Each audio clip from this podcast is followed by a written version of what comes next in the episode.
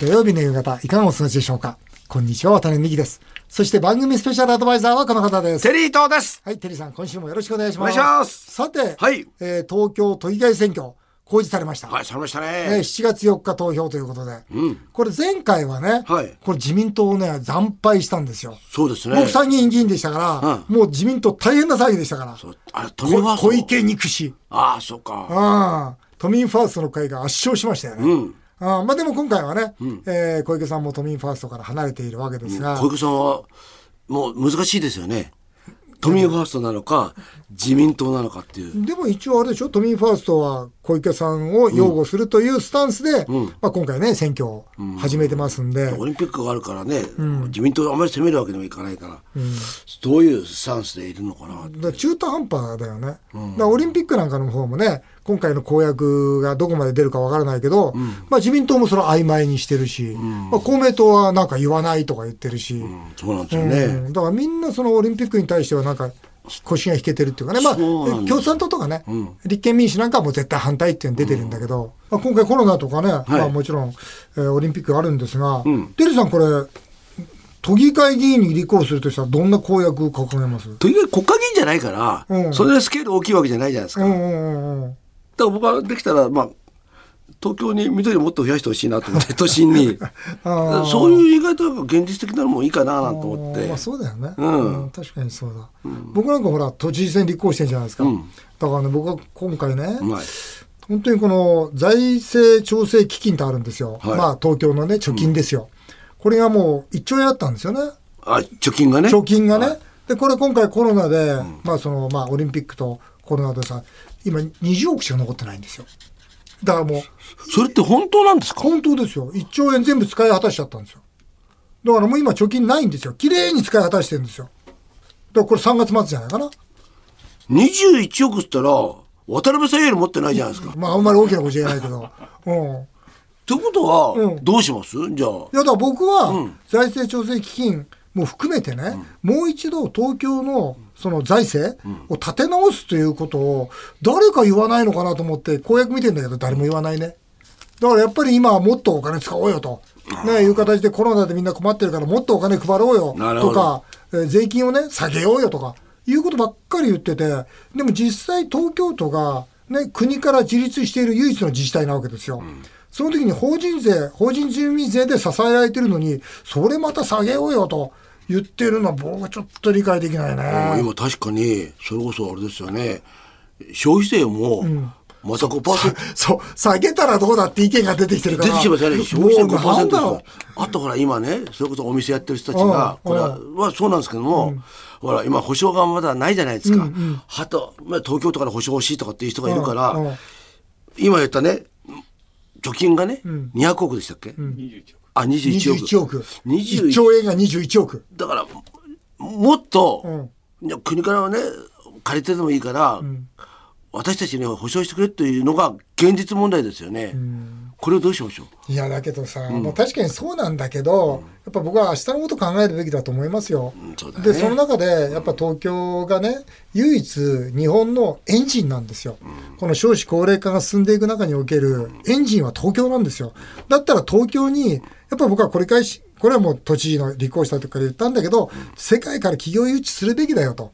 競争は香港とシンガポールなんですよ。その時香港に自滅してくれたから、ね、シンガポールに勝てば、ね、今度、アジアにおける、その大、大企業、世界中の大企業の拠点は東京に持ってこれるんですよ。で、シンガポールのね、高官なんか、ねまあこれ以前ならもう言ってもいいと思うんだけど、僕のところに来て、えー本社移転してもらえないかと。うんぜひ渡辺さんこと来てくれないかと。で、そのためにはもう全部、税金も全部タダにしますよという交渉にしてくるわけですよ。すごいでしょ？シンガポールの国ってそういうことを世界中でやって、それでまあ、その国の財政を強くしようとして、国のステータスを守ってるわけですよ。僕は日本、東京でね、東京の役役人がね、世界中回って、ね、来てくださいよと。一本釣りでね、それを東京に世界中の企業を集めてくる、このくらいのことやっていいと思うね。じゃあなぜ今ね渡辺さんみたいなはい。意見を、はい。東京都の職員だってそう今言ったね21億円しかも金庫開けたらすっからかんなわけじゃない、いやこれやばいですよって言って、じゃあ私たち営業してきますって言って、行かないんですか？言わないでしょ。だって営業、いや、これもね、僕はね、人事の問題だと思うけど、今のだって役人さんって、じゃあ、それをやって、失敗すれば当然、今度はもう、し出世できなくなる。だって、今言われたこと通りやってれば出世できるし、ちゃんと給料も確保されるんですもんっ。てことはこれを言えるのってのはやっぱり都知事だけいや、ですか、僕は首長だと思いますよ。都知事だと思いますよ。都知事が要するに東京を経営しようという発想になったときに、やっぱり日本のエンジンの東京をどうするかっていう、そういう事業計画を組み立てていかなきゃダメですよ。だ僕だったら本当そうするべきだと思いますね。今本当ポピュラリズムのね、ね、そのね、大衆迎合ばっかりのことを言ってる場合じゃないだろうと。コロナ終わった後にこの日本がどうなるかってことをしっかり考えなきゃいかんだろうと。そう思いますよ。素晴らしいですよね。ね、テリーさんそう思うでしょ？いやいや本当そう思いますよ、ね？いや僕は本当になんかね無駄遣いの王様だからね 全くね私の発想なんでありがとうございます さて、CM の後は、テリーと大社長への道。今回は過去、経営相談に乗った人のその後を追跡調査しました。へえ。ぜひお聞きください。それではテリーさん、タイトルコールお願いします。笑顔で突撃テリーと大社長への道はい。えーテリーさんが私から経営を学ぶテリーと大社長への道。この番組がきっかけで誕生した、ワタミとテリーさんが組む唐揚げの天才はついに99店舗。来月には100店舗セレモニーが予定されております。ありがとうございます、えーこんなメールが来てます。はい葛飾区の経営学の大学教授お。大学教授ですよ。すごいな先日、唐揚げの天才が特集されているテレビ東京のそれダメを見ました。やってましたねね、やってましたね、はい毎週この番組を聞いているから、とても親近感を持ちました。嬉しいですねえところで質問です。唐揚げ店はたくさん競合も増えてきて、こっからどう勝ち抜いていくのか、経営戦略をお聞きしたいいや。そうなんですよ渡辺さんいや、本当に唐揚げ増えたね。増えてんですよこれどうしましょう？ただね、ここで考えなきゃいけないのは、本当にレッドオーシャンなんですよ。競争が厳しいね。だけども、これブームじゃないから。ブームじゃねブない、ームだとタピオカみたいに、まあ、ブームだと、これなくなった時にマーケットまでなくなっていくんだよね。しかし今回、この唐揚げは、ブームじゃないから。もともと、おかずでは一番人気だから。まあ、そうですよね、うんつまりマーケットは大きいんだけど、そこに供給、ね、需要があるのに供給が増えすぎた、というのが問題なわけだから、今は耐えるしかないですよ。で、この供給の中に生き残るかどうかだけ。その時ね、一番大事なのは、競争が厳しくなって一番大事なのは二つなんですよはい。一、つはいかにローコストで勝負できるかってことですよ。ローコストで勝負すれば、資本回転上がっていきますから。だから、ローコストで勝負すること、それからもう一つはいかに、まあ、生産性を上げる。まあ、簡単に言えば、アルバイトさんだけの運営で、その経営ができるとかいう形で作って、もちろん商品サービスね、まあ99円、これはもう前提ですけど、まあ美味しいものはね常に開,、ね、開発していくってことですよね。そうです。ですからね、はい。今回、まあ、その、唐揚げの天才では、ローコスト。ローコストのコンテナ、どのぐらいの資金でできるんですか？完全にですね、はい。加盟金プラス、まあ、研修費で380万だけでいいです。おー。それ以外はお店全部、ワタミは作りますから。でコンテナはど貸します。貸す貸すんです。は。あ。つまりカンテナごと、お店ごとリースしますよと。まあ、それでも、まあ、大体売上の1割ぐらいは残りますよっていうビジネスモデルなんですよ。だから380万の投資で、で、まあ、あ1店舗、大体300万ぐらいの月ですよ。売上30万ぐらいの利益と。だからこれは、アルバイトさんで運営できますから、3店舗やってくださいって言ってるんですよ。なるほど。3つ。でオーナー1人で3店舗見れますから,、3店舗経営して、でオーナーがその3店舗分のそのまあ収益を手に入れると、そうすると100万なんですよ、ああそううん、だから3店舗で100万円のまあ月収年収1200万これを確実に取れるようなビジネスモデルにしていこうと、ただそうは言ったって最初300万じゃ済まないですよ、まあ、もっと売り上げが上がりますよ、うん、ただやっぱり当然最初のね、オープン経過が落ちていきますんで、悪くても300万は取れる、その証券の場所でしか出店させませんから。あそうか。そこはチェックしてくれるんですね渡りの方で、ね、徹底的にチェックします。ここが賞賛かどうかね。徹底的にチェックします。うん。楽しいですよね。3つぐらいオーナーだったら。そうそうそうそう。ねえ。うん、アルバイトさんね、ろ二人二人二人で6人ぐらいね、しっかり。今この時期だから、アルバイトの方が結構多いんですよねそうですね。応募がみんなあのはい働きたい方がね。そうなんですよなかなか働く場所がないからで、今度はあれですよ、コンテナに続いて、次はキッチンカーですから。キッチンカー？キッチンカー出ますよ、これ川口湖に。もう近々。どんな感じなんですか、キッチンカーというかありますよね、うん、走ってますよね。あはい一緒です。もう車です。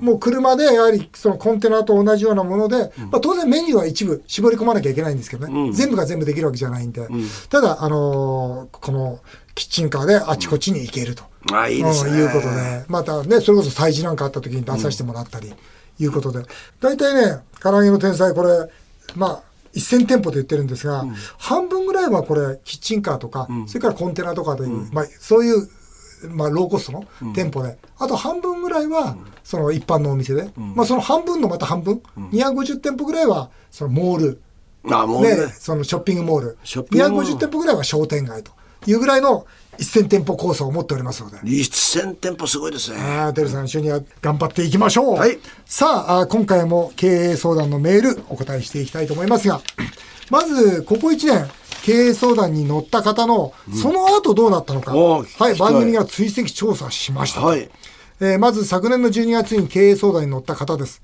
えー墨田区の天ぷら店経営 T さん。コロナで大きな借金をすることになりました。銀行から代表取締役の個人保証をつけるように言われました。妻から猛反対されています。愛妻家のお二人に相談です。妻に秘密のまま話を進めていいものでしょうかということなんですが、で、その時、まあ私とテリーさんのアドバイスとしては、えー奥さんに聞いた方がいいですよということで、ただ僕は相談しないけどねって言った覚えがあります。はい確かに。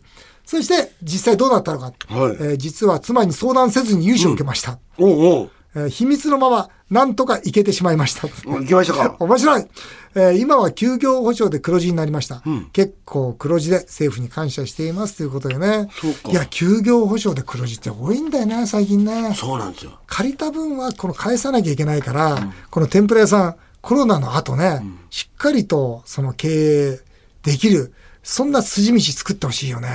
そこ心配だよね。みんなほらコロナ融資受けたけど、その後どう返していくのかってまだ明確に見えてない人が多いからね。続いて、えー2月に経営相談に乗った方です。中央区の和菓子屋さん経営2代目の方です。えー銀行からこれ以上の融資は難しいと言われ、父親から最後の1000万だと個人資金を援助してもらいました。妻からは娘の大学と結婚資金に500万、父親の老後資金、老人ホームの入居金に500万、えー取っておいて店を閉めてほしいと言われてます。なるほどねえしかし俺はまだまだやれると思ってます。うちはモナカが看板商品で、法事関連の売り上げが多く、葬式需要が回復すれば、高齢化社会伸びるんです。渡辺さんならどんな選択をしますかと。いうことで、その時僕のアドバイスは、えー葬式需要が回復すればとか、ただとかいうのはやめて、1000万使うのやめなさいとうんいうアドバイスをしました。はいえーその現在どうなってるかというと、渡辺さんの意見通り、1000万は使わずに残すことにしましたと。あよかったですね。事業再構築助成金を活用し、店舗経営だけではなく、ネット通販、それから OEM 商品の開発に事業を転換しようと奔走しています。父親の1000万に手を出しても、そのまま使い果たしていたと思います。感謝していますということでね、いやね、これね、事業再構築助成金使うの大正解ですよ。あそうですか、うん、で要するに事業を違うビジネスモデルにしますよってことに出る助成金ですから、だから今までのお店の和菓子屋さんをですよ、ネット、ネットで直販にしますよと。ネット直販しますよと。それから OEM、つまり大手の小売とかコンビニエンカの、その何？名前で作らせてもらいますよということで、この販路をね、違うところに求めてるわけですよね。僕はね、これ大正解だと思いますね。ねうまくいくといいですねネット通販とかね、OEM そうそう。あと営業能力も必要ですねここになってくるとそうそうそう、でも大事でしょうね。ねえまあ、だ葬式需要が回復すればって言ってずっと我慢しているのは、これ一番ダメでしょうね。なるほうん、だからね、木木にそのウサギが当たったらみたいなことになりますから、それじゃなくてやっぱ自分で動く。ね、これは2代目の方、やったじゃないですか。頑張ってください。えーただ、このあれですよね、えー2つの事例見ると、政府の政策も結構浸透してきてるんですよ、どまあそうですね。で、まあ、言っちゃえば、政府お金使いすぎですもんね。うん、まあ、浸透してるっていうか、すっかりかお金使いすぎる、すっからかんというかもう大赤字ですよ。えーこちらも昨年昨年ですね、えー経営相談に乗った方です。大田区の H さん、34歳、2代目社長さんです。特殊なゴム部品の町工場を経営しています。でいらっしゃいましたよね。テリーさん、これコンドームって言った人ですよ。あそうですよねそうそう、父から生前、このゴムは特許だ。単価いくら以下では絶対に売るなときつく言われました。しかし不景気で、父の決めた単価以下で収めてほしいと求められています。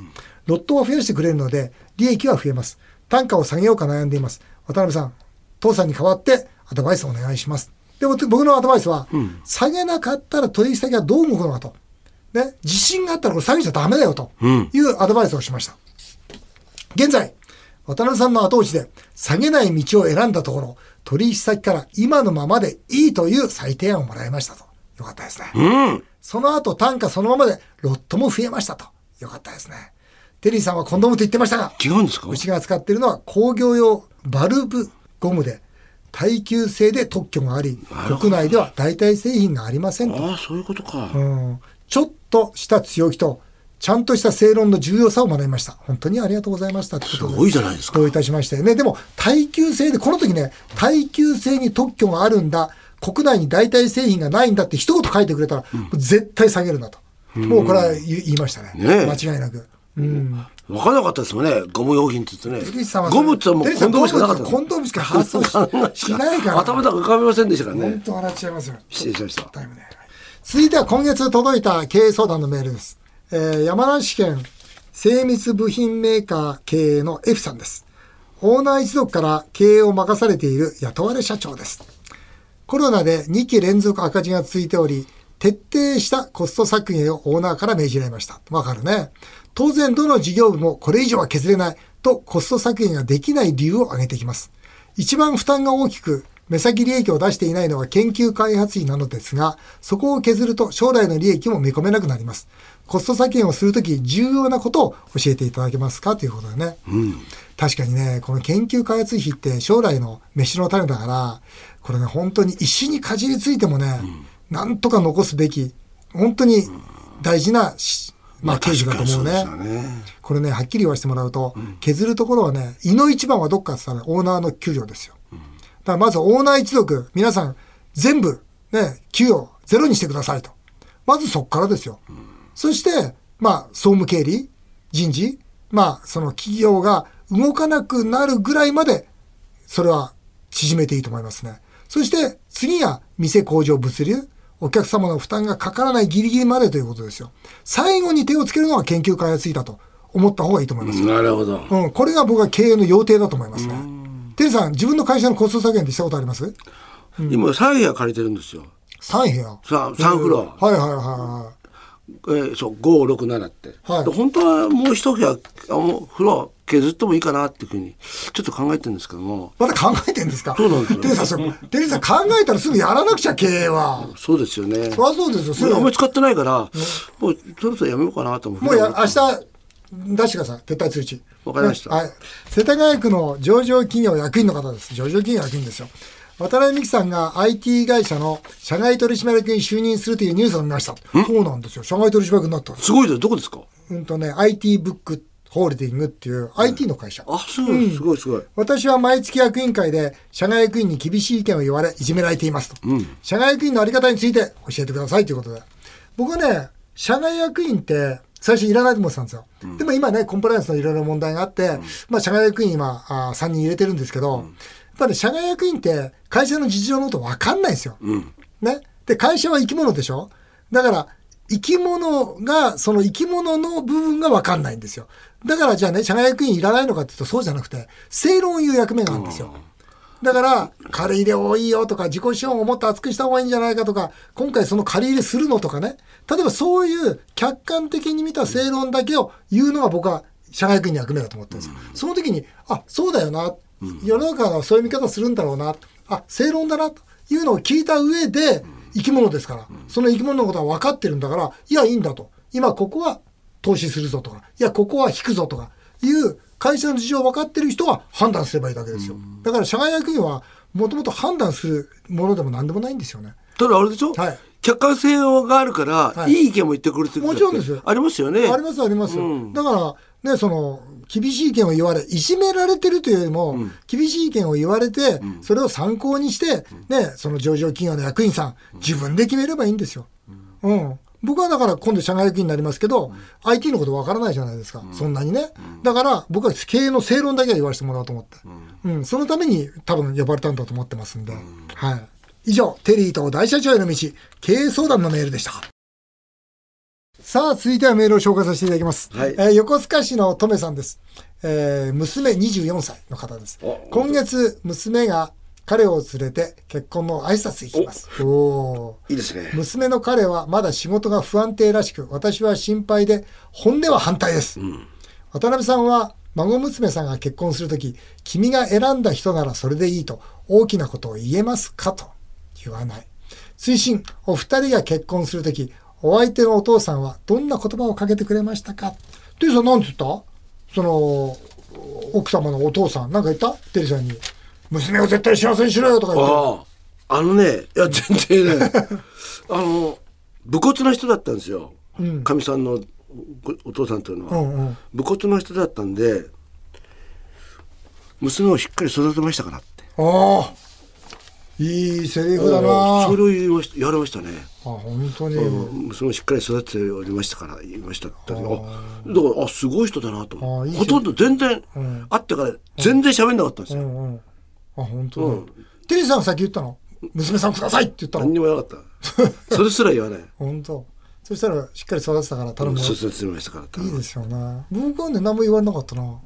うん、なんでだろう。あんまり本当会話なかった。そんなもんですよねそんなもんなんだろうなでね。で、孫娘がね、もしね、結婚するときね、君が選んだ人ならそれでいいなんて僕絶対言わないからね。俺が面接する。男を見る目は俺の方が上だからと。俺がいいって言わなかったら結婚するなって言うつもり。もう一番厄介だもうね多分ねあいつちに行かないと思いますよ絶対だって言う。だってそんなさ、わかんないよ。だからね、幸せにするためにはね、こっちが選んでやるんだ。また厄介やもう最高に厄介中の厄介ですねもう絶対ね俺ね家連れてこないと思いますよいやそれで今から言えばね、内緒にしとくもん。その代わり、連れてきたらこっちのもんだ。もう絶対に。やめろとって言うか、いや、あの男はいいって言うかね。えじゃあどういう男がダメなの？ダメなやつはチャラチャラしたやつですよ。人生観がちゃんとしてないやつですよ。もうなんか、もうあれですよ、あの、新庄みたいなやつが来て歯真っ白で日に焼けて、え？なんかスカちゃんとか来てさ、もうだちゃんとコツコツと仕事してる人。真面目な人。で、それよりも何よりもうちの孫娘をもう一生愛し続ける人。浮気するやつは絶対許さない。うんすごいもう新宿のホストみたいな、もうなんか、前のシャツを4つぐらいもう開けてるやつ。絶対ダメ。もう、その場で帰れって。あっという間にお時間になりました。以上、メール紹介でした。テリーとさん、次回もよろしくお願いします。日本放送渡辺美希5年後の夢を語ろう。この番組では、リスナーの皆さんのメールをお待ちしております。メールアドレスは、夢 5-1242.com。夢 5-1242.com。また来週のこのお時間にお会いしましょう。お相手は渡辺美希でした。あなたの夢が叶いますように。